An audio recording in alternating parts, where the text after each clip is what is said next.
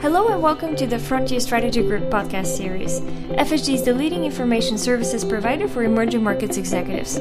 We partner with business leaders at over 200 multinationals by providing them with research, analytical tools, and data that help power their emerging market business strategies.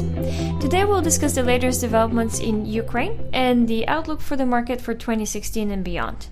My name is Martina Bozadzhieva, and I'm the head of research for Europe, Middle East, and Africa. And um, I'm joined today for our conversation by Mark McNamee, our Central and Eastern Europe analyst. As a reminder, some of the research that we will be discussing today and some of the data specific to Ukraine that we have is available to our clients via our portal at portal.frontierstrategygroup.com. Now, Mark, let's start by talking about what we keep on seeing in the news these days, which is uh, the country's financial situation, the debt negotiations, and, and the IMF deal. So, uh, can you give us an update of where the country is in this process? Sure, Martina. So, in the end, Ukraine is really in a much better position currently than it was just this past summer, just a couple months ago. They reached an IMF deal uh, this past summer, receiving the second tranche of funds of the total $17.5 billion that the IMF promised back in March. They successfully restructured their large debts with private creditors just about a month ago. And this is really critical to the government uh, improving the economic situation in the country, freeing up the necessary government revenues so that they can start using those revenues to address the real economy instead of paying off interest on foreign debts. Again, this is very good progress, but still major questions remain whether the level of the debt restructuring is enough for the improvement for the country's economic progress for the next several years.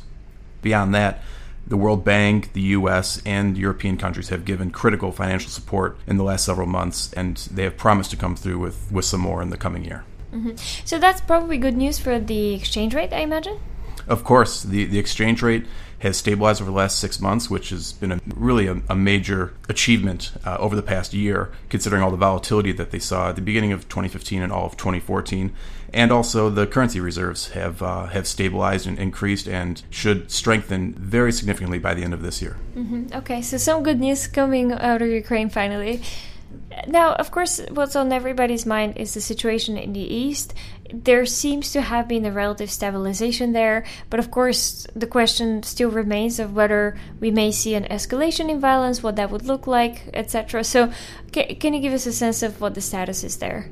So, despite all the warnings and all of the upticks in violence that we saw over the last six months or so, the situation has really stabilized in about the last three weeks to a month and we believe that this current stabilization of the conflict will continue for the foreseeable future. It's really not in Putin's interest to continue the conflict at a very high level or to commit any more overt aggressive acts. And so we do expect that Putin's end goal will be to achieve a frozen conflict along the current line of control that we've seen, akin to what we've seen in Transnistria and in other zones of conflict around Russia's periphery. So this is an improvement, of course, compared to the nightmare scenario that was possible of more overt Russian aggression, but nonetheless still a, a critical situation in the East. Yeah, and just a note to our clients as well is that this is one of those uh, situations that does require contingency thinking. So, while this is our base case view, there is, of course, still a risk of anything from miscalculation to to changes in kind of the view either from Kiev or from Moscow and and changing this relative stability that we're seeing right now. And this is where we advise our clients to really think about what would the downside look like and how would the business need to respond to it as they're preparing their 2016 plans. Now, speaking of that, I guess the next question from a private sector perspective is Is there business to be done in the Donbass region at all? When? And what could that potentially look like, given that it doesn't look like it's going to be independent and it also doesn't look like it's going to be uh, fully part uh, reintegrated into Ukraine?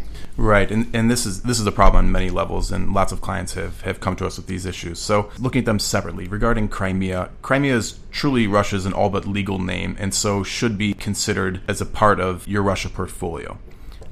Uh, with the caveat there that it's illegal to do business in Crimea given sanctions.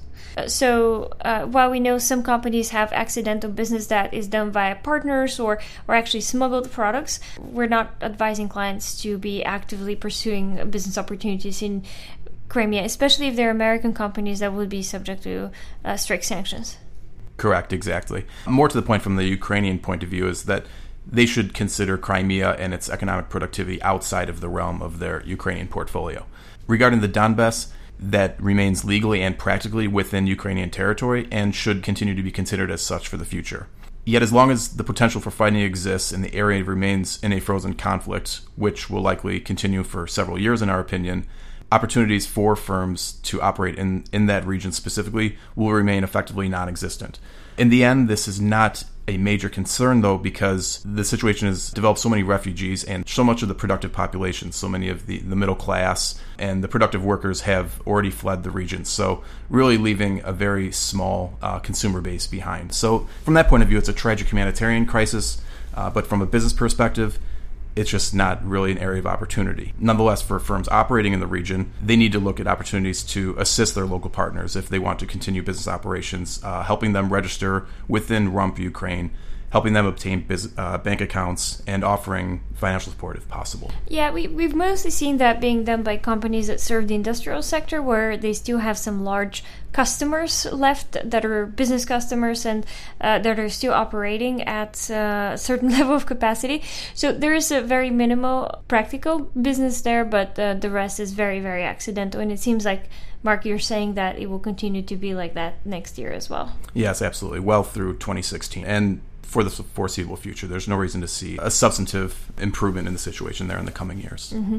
Uh, the other question that is very much in the news and also, of course, a cause of concern is the political situation in the country. We have elections coming up in October. We have uh, quite a bit of instability. The, the approval ratings of the president are not that great. What is the likelihood of substantial political unrest? And uh, how else could the political games play out from from our client's perspective? Sure, and, and it's a good question, Martina, because look, at the end of the day, this is why we're here talking about Ukraine. The the people are demanding a substantively different political governing class, and that's why they conducted the coup and pushed out the old regime and were demanding a different future. So the answer is that if the people don't get that future that they're searching for, clients should not be surprised to see a another Maidan or just a, a drastic increase in political unrest in the country. When that occurs, the severity of that event is really up in the air, of course, and the situation is really testing people's patience. But we're mildly optimistic. There has been uh, significant reform progress that remains a critical issue in the country, something that our clients should be monitoring for the next several months and if not years. And so we're we're mildly optimistic that with the reform progress, the operational environment will improve. The people, of course, will be somewhat dissatisfied, but we do not believe that this will be enough to destabilize the country and bring it back to where they were at the end of 2013 and early 2014. Yeah, and I imagine uh, the population has already seen too much struggle and suffering as a result of political instability to want to restart that that cycle again. Sure, exactly. They obviously the people are very tired of the civil unrest, of the depressed economy, and they want to move on and sincerely want to move towards the west. And and at the end of the day, if there's any silver lining in the war in the east, it's that it's sent an indelible signal to the people that going back is not an option, and that's the Russian form of government and Putin's regime is is really playing an important role in developing this new Ukrainian identity that's determined to move to the west and change their their form of governance. Um, just a quick note here. So, when we think about 2016, what are the key reforms that we should be watching uh, for the government to implement because uh, there's obviously demand for certain things that have not been delivered yet. Uh, what are the top reforms that uh, the the government really needs to deliver on? The prime issue at the end of the day is really the anti-corruption drive. That's why the people ultimately went onto the Maidan in the first place. They wanted to change the system of governance and wanted a more fair, legal, Western system marked by improved levels of rule of law and an improved justice system and, a, and an improved police system. That's what they're waiting for is really this anti-corruption drive to take hold within the country. So uh, reforms have been made, at least nominally, to create an anti corruption department. Officials are currently being selected to fill that department, and it's expected that early in 2016, the actual anti corruption drive will start to take place, and those anti corruption reforms are supposed to start to be implemented on the ground. Mm-hmm. Okay. Now, given all of this uh, environment that you've described, Mark, what are some of the things that multinationals should be doing and building into their 2016 plans for the market? First and foremost, they need to stop this wait and see period. Uh, most multinationals that, that we've been speaking to have more or less thrown their hands up in the air, looked at the situation, said it's almost impossible to understand, far too complicated, far too unpredictable and uncertain, and really aren't making solid plans for the future. Of course, no business can operate like that. So we're advising they need to develop a more nuanced view of the market, which we can help them do, and then start making plans with that. There are some things that we do know. As I mentioned, the central bank reserves have strengthened, the currency has stabilized and significant progress has been made towards obtaining the necessary foreign aid from the IMF and from Western governments, as well as this critical debt deal. These are all, of course, very important steps, but in the end, the economy will, of course, continue to struggle, and there will be very low domestic demand for years. So, in the end, MNCs, yes, stop that wait and see period, but what that really means on the ground is that they have to be nimble and create contingency plans they need to solidify market share for the long term and cut expenses as profits will assuredly be hurt for the next year at least. More practically speaking, they need to start working more closely with their distributors. Their distributors are suffering a lot in this market, yet at the same time, they're being increasingly relied upon by the MNCs. So these multinational firms need to increasingly monitor their distributors and offer financial support when and where necessary. Also, consumer behavior has changed for the long term, so multinationals need to reassess their customer needs and preferences and segment those customers accordingly. And lastly, firms with a more long term strategic vision for the Ukrainian market should look to acquire assets, brands, and competitors at a discount, all while watching for signposts for a potential recovery. And then, since they're in the right position at that time, be adaptable enough to be able to capitalize on those opportunities as they come about. Mm-hmm. Okay. Um, and then as a reminder for those companies that may be in the mood for thinking about investments, uh, what are some of the long term uh, attractive fundamentals in Ukraine that are going to be driving companies to stay for the long term? And it's a good question, Martina. I'm happy you're finishing on a, a more positive note since we're only getting pretty much negative news out of the Ukrainian market. But that, that's really an important point to remind our clients of that over the long term, Ukraine really is truly an attractive market globally and more importantly, within the CIS region. They currently have a government that's very interested in attracting foreign investors. They now have a very cheap, educated labor force. They have a diversified economy, well developed infrastructure, natural resources, and it also has a very large addressable market.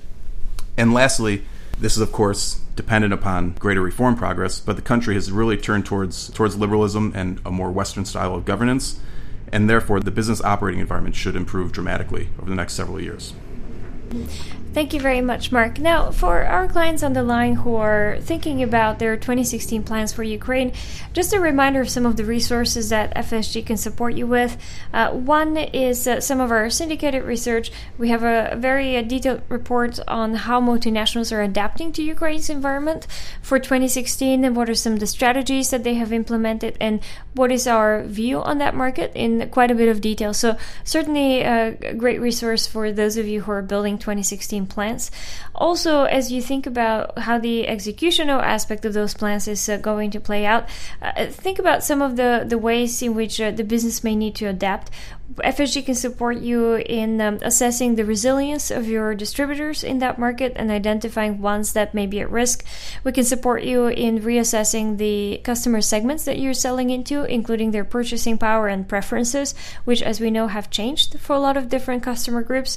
Uh, we also can help with contingency planning uh, as well as uh, making the case if that's what you're looking to do. And we hope that you're looking to make the case for this market, uh, which uh, will remain a long term opportunity for multinationals.